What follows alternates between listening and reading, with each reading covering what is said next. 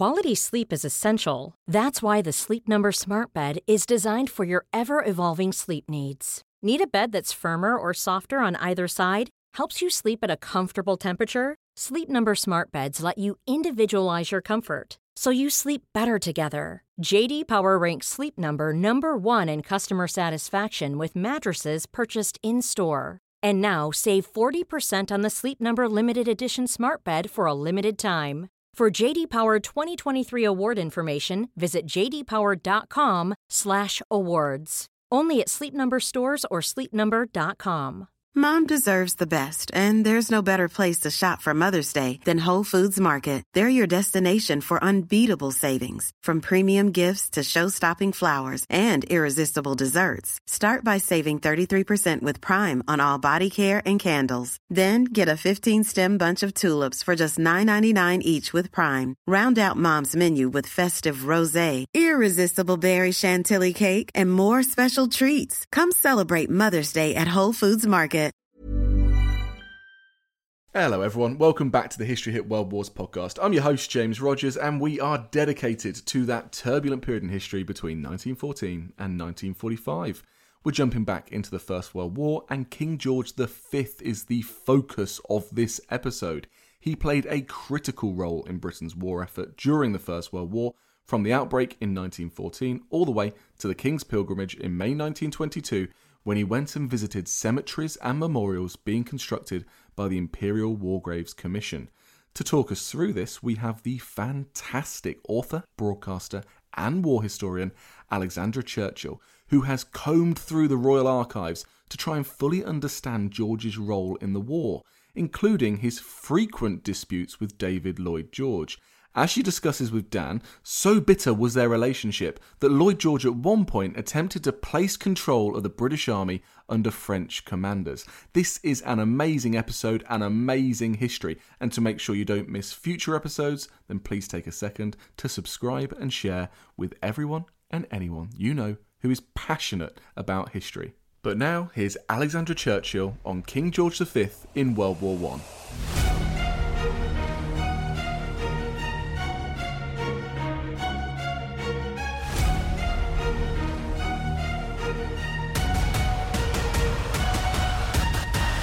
Churchill, thank you very much for coming back on this podcast. You're very welcome. Thank you for having me, actually. Well, listen, George V, he gets sandwiched between a lot more... people write a lot more books about his dad and his son, don't they? I mean, Edward VII, very amusing, Edwardian period, a whole period named after him, and Edward VIII, bit of a shambles. George V, what's going on with him, and why did you decide to write this biography of him? So I'd done, books on...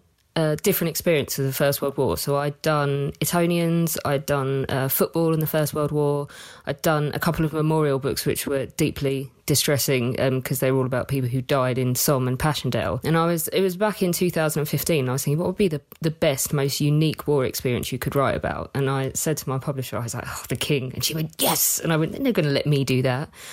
So she convinced me to write in and request, which is what you have to do if you want to use the Royal Archives.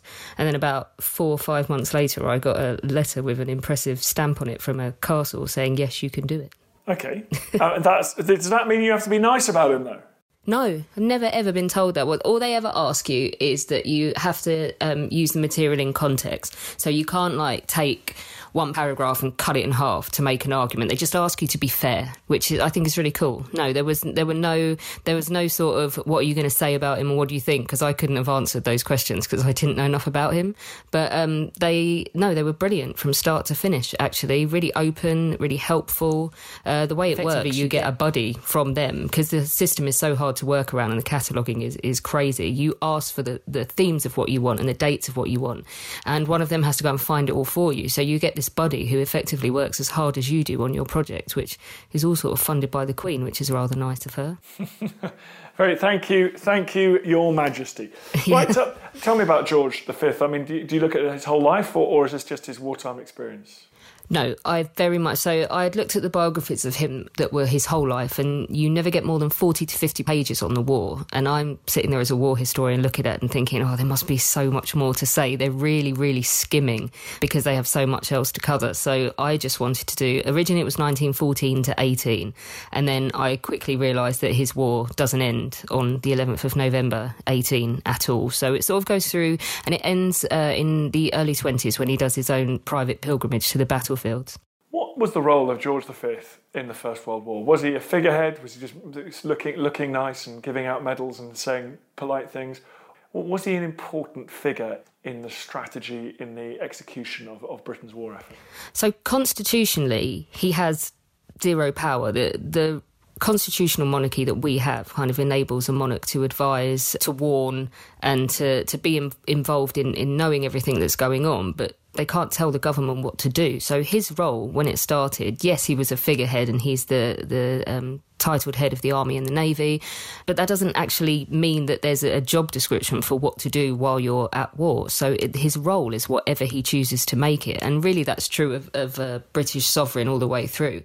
Whatever they choose and the extent of what they choose to be involved in is down to them. And he was so industrious that he wanted to be involved in absolutely everything. But you see his role evolving from very haphazard and disorganised early in the war. And then as the country gets more organised for war and for waging war, then so does George V and his household have him much more structured and much more focused.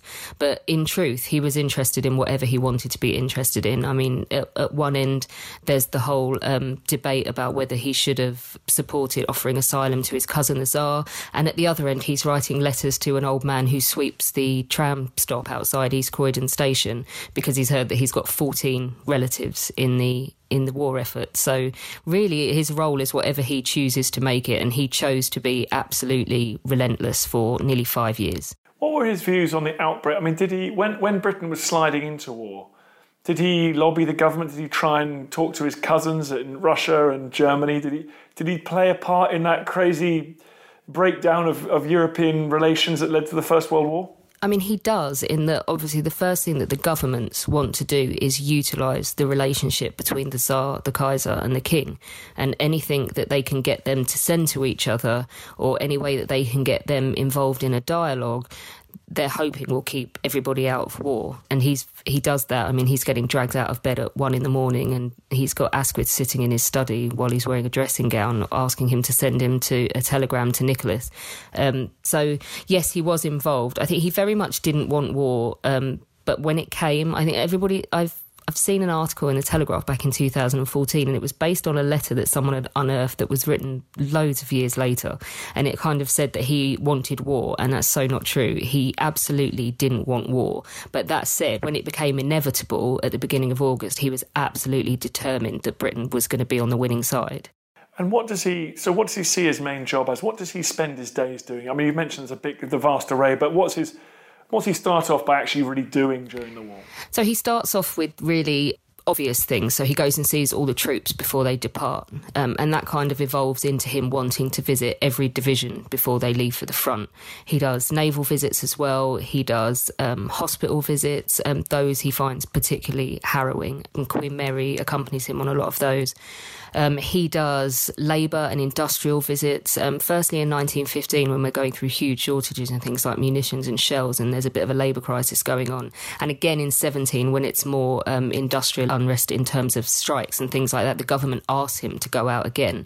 But then really anywhere where there's war work going on, any town he can go and encourage, he's very much a figurehead, like you said. So when he leaves the palace, he has to look positive. He has to look like he's convinced we're going to win, and it's his job to gee everybody else up and convince them that if Britain just carries on working as hard as they possibly can, then we are going to win the war, which for someone who is a constant worrier and suffers from anxiety is not an easy job. Who decides what he does? Does he have a lot of freedom, or does he just have to do what the politicians tell him?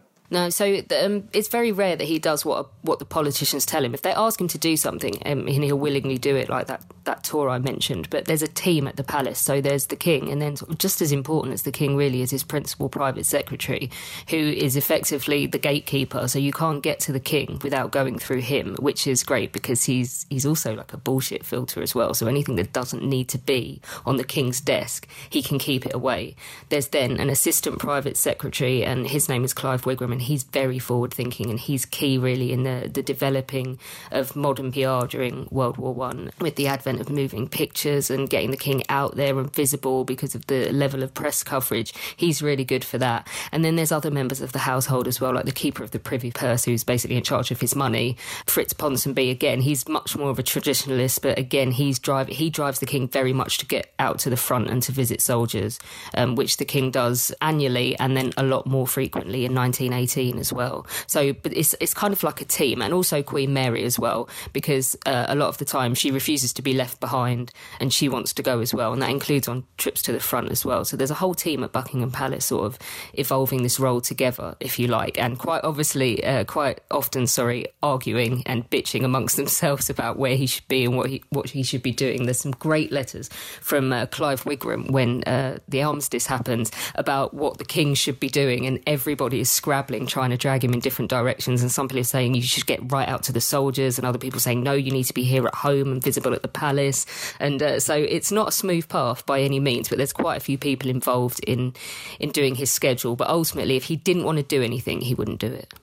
As the war goes on and the great empires start to crumble, the Russian Empire in 1917, does it all become a bit more urgent? Does the king start to actually fear social revolution? Does that appear in any of these letters? Does the fear of contagion start to worry the British establishment?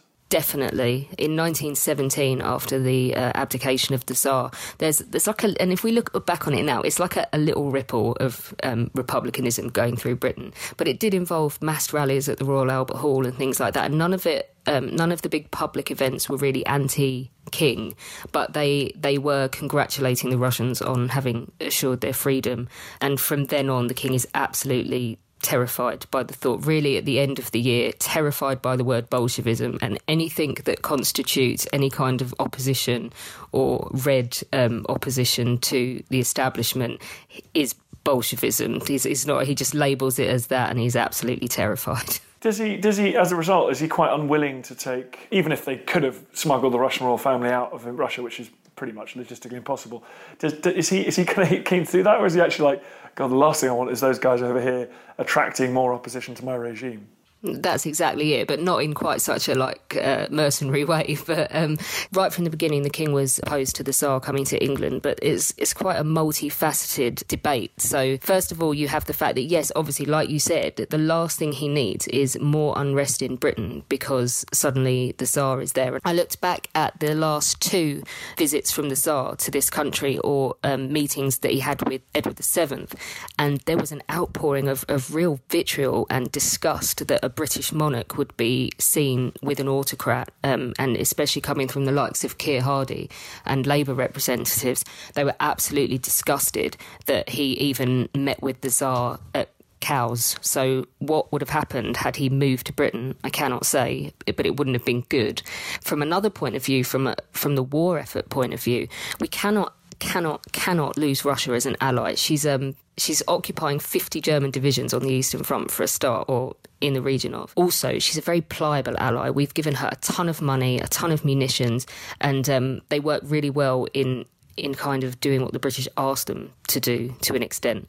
And how are they going to react if you then suddenly got the man that they deposed living a stone's throw from London, and are you gonna want to listen to the British anymore? Are you gonna consider that perhaps he's got the ear of people over here? And then you've got the added problem of inevitably wherever he ends up, there's going to be a court in exile, so you're going to end up with other prolific Russians who you wouldn't be able to turn away if their Tsar is there. So there's a whole load of reasons that the king sees and alarm bells ringing when the offer is made. He asked the government not to make the offer, and he's effectively told, sit down and shut up, by Arthur Balfour.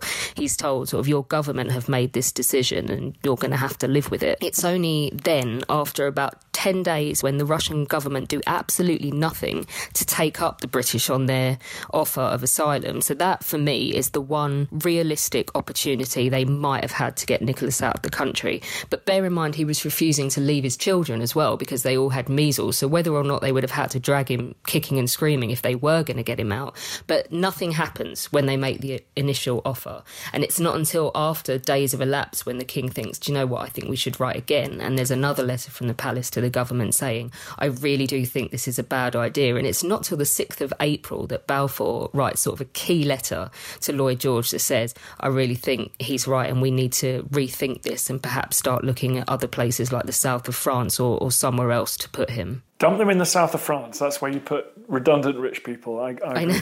Well, no, then the Spanish actually offered. I've got evidence that the King of Spain had offered, at least when they thought that Nicholas had been murdered, but that they didn't know that the Empress and the children were also dead.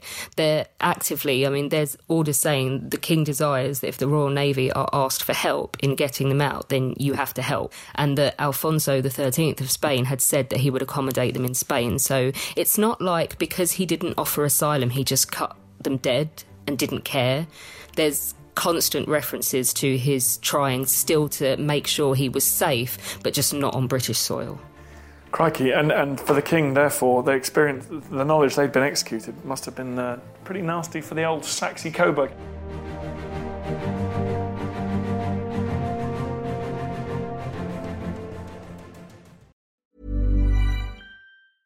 Ryan Reynolds here from Mint Mobile. With the price of just about everything going up during inflation, we thought we'd bring our prices down. So to help us, we brought in a reverse auctioneer, which is apparently a thing. Mint Mobile Unlimited Premium Wireless. How to get 30, 30, how to get 30, how to get 20, 20, 20, how to get 20, 20, how to get 15, 15, 15, 15, just $15 a month? Sold! Give it a try at mintmobile.com/switch. $45 up front for 3 months plus taxes and fees. Promo rate for new customers for limited time. Unlimited more than 40 gigabytes per month. Slows full terms at mintmobile.com. Quality sleep is essential. That's why the Sleep Number Smart Bed is designed for your ever-evolving sleep needs. Need a bed that's firmer or softer on either side? Helps you sleep at a comfortable temperature? Sleep Number Smart Beds let you individualize your comfort, so you sleep better together. J.D. Power ranks Sleep Number #1 in customer satisfaction with mattresses purchased in-store. And now, save 40% on the Sleep Number Limited Edition Smart Bed for a limited time. For J.D. Power 2023 award information, visit jdpower.com/awards. Only at Sleep Number stores or sleepnumber.com. There's never been a faster or easier way to start your weight loss journey than with PlushCare. PlushCare accepts most insurance plans and gives you online access to board-certified physicians who can prescribe FDA-approved weight loss medications like Wegovy and Zepbound for those who qualify. Take charge of your health and speak with a board-certified physician about a weight loss plan that's right for you. Get started today at plushcare.com/weight loss. That's plushcare.com/weight loss. plushcare.com/weight loss.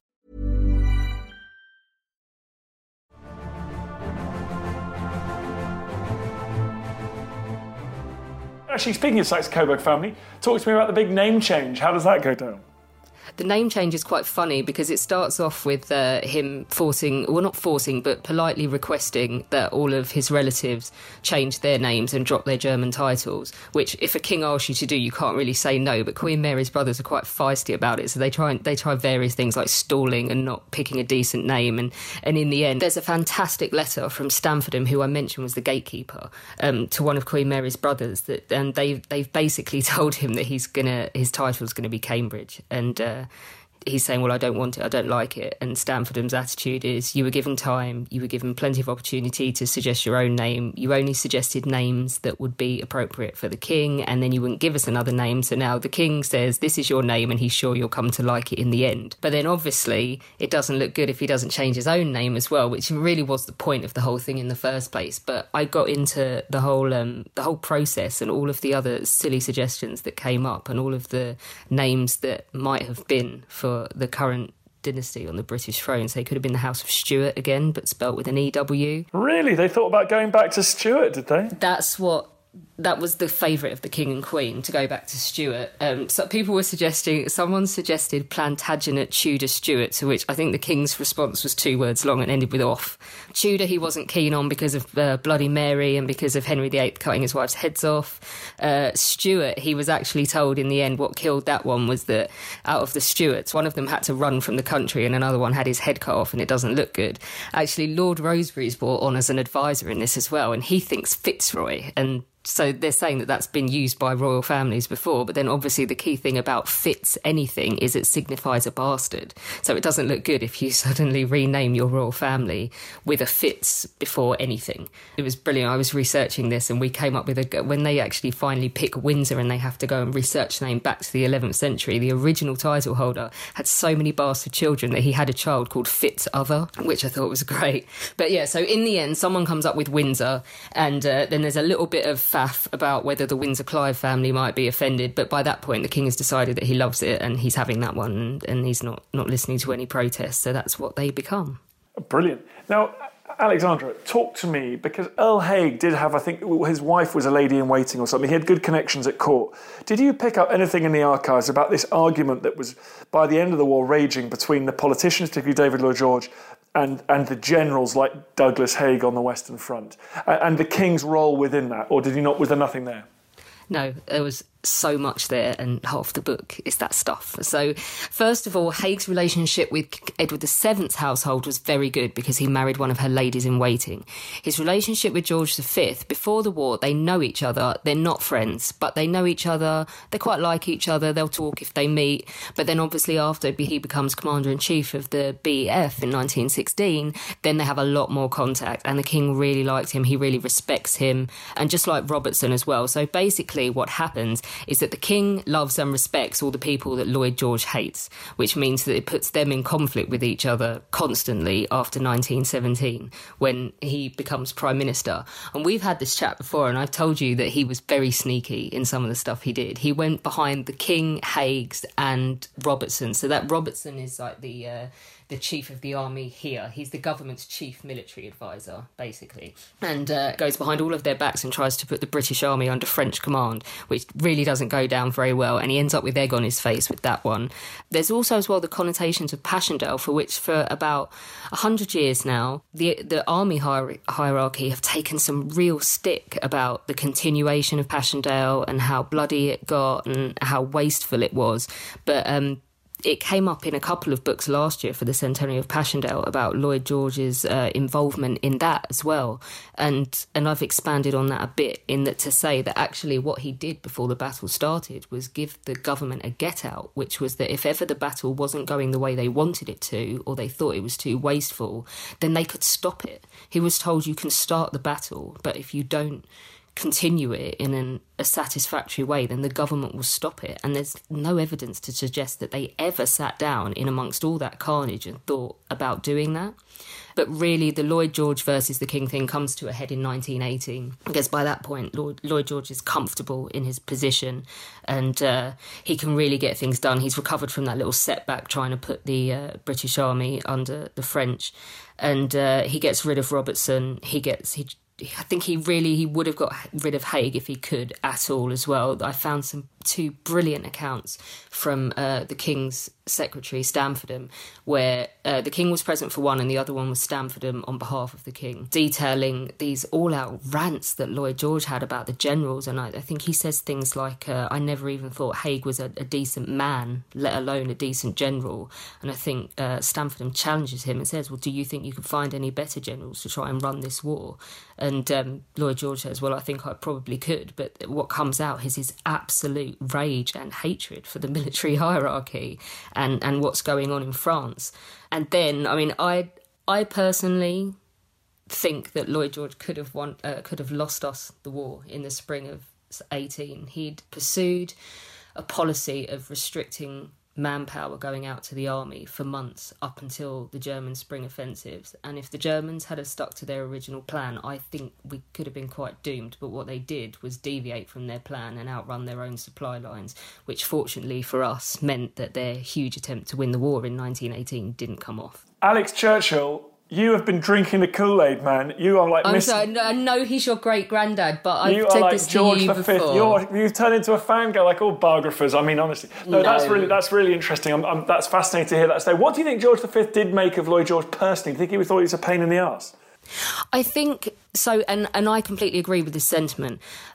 During the war, we absolutely needed Lloyd George because of his vitality, because of his determination. And when he takes over at the Ministry of Munitions, you cannot deny that he absolutely aced that in bringing that into being. He could do so much that was good, and he was so good, but he could also be a complete ratbag. And the King says the same about Churchill. He likes Churchill, and he thinks he's very able, but he doesn't trust him as far as he can throw him. He's not very good at dealing with the politicians, wily politicians, who obviously have self-interest factored into their... As a king, he can sit there and be very selfless and just turn up for any event and contribute to anything.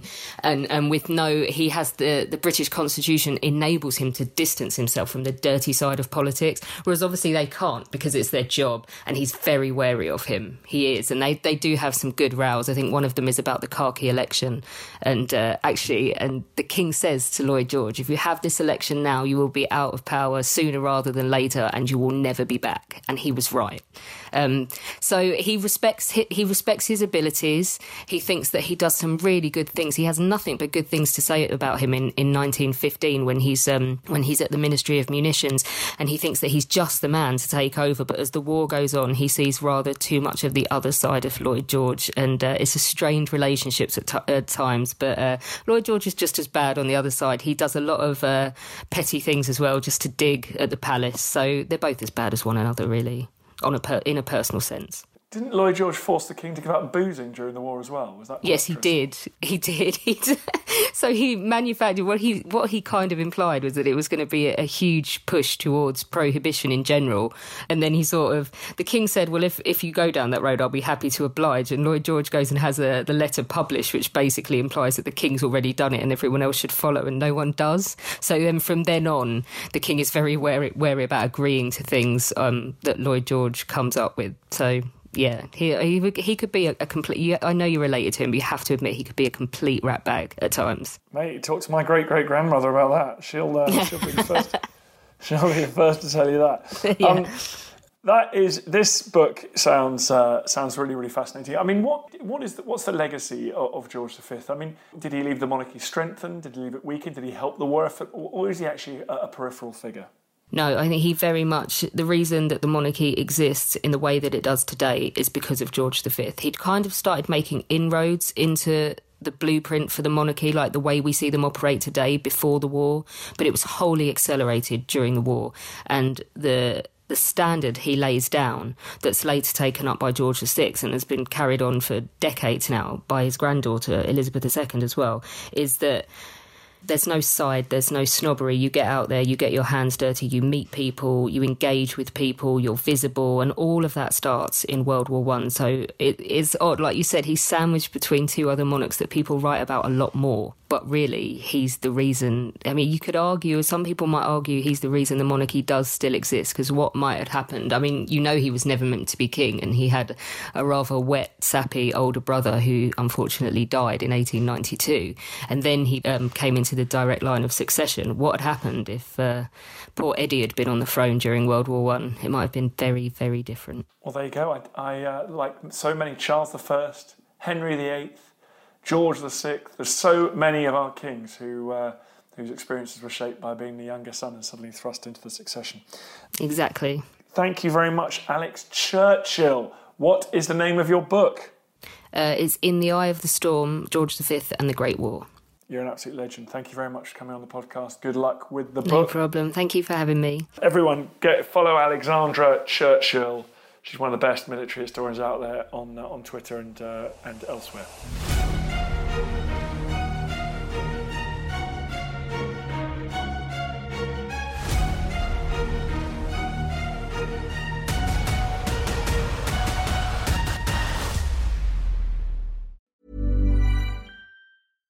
Want flexibility? Take yoga. Want flexibility with your health insurance? Check out United Healthcare Insurance Plans. Underwritten by Golden Rule Insurance Company, they offer flexible, budget-friendly medical, dental, and vision coverage that may be right for you. More at UH1.com. Hey, it's Danny Pellegrino from Everything Iconic.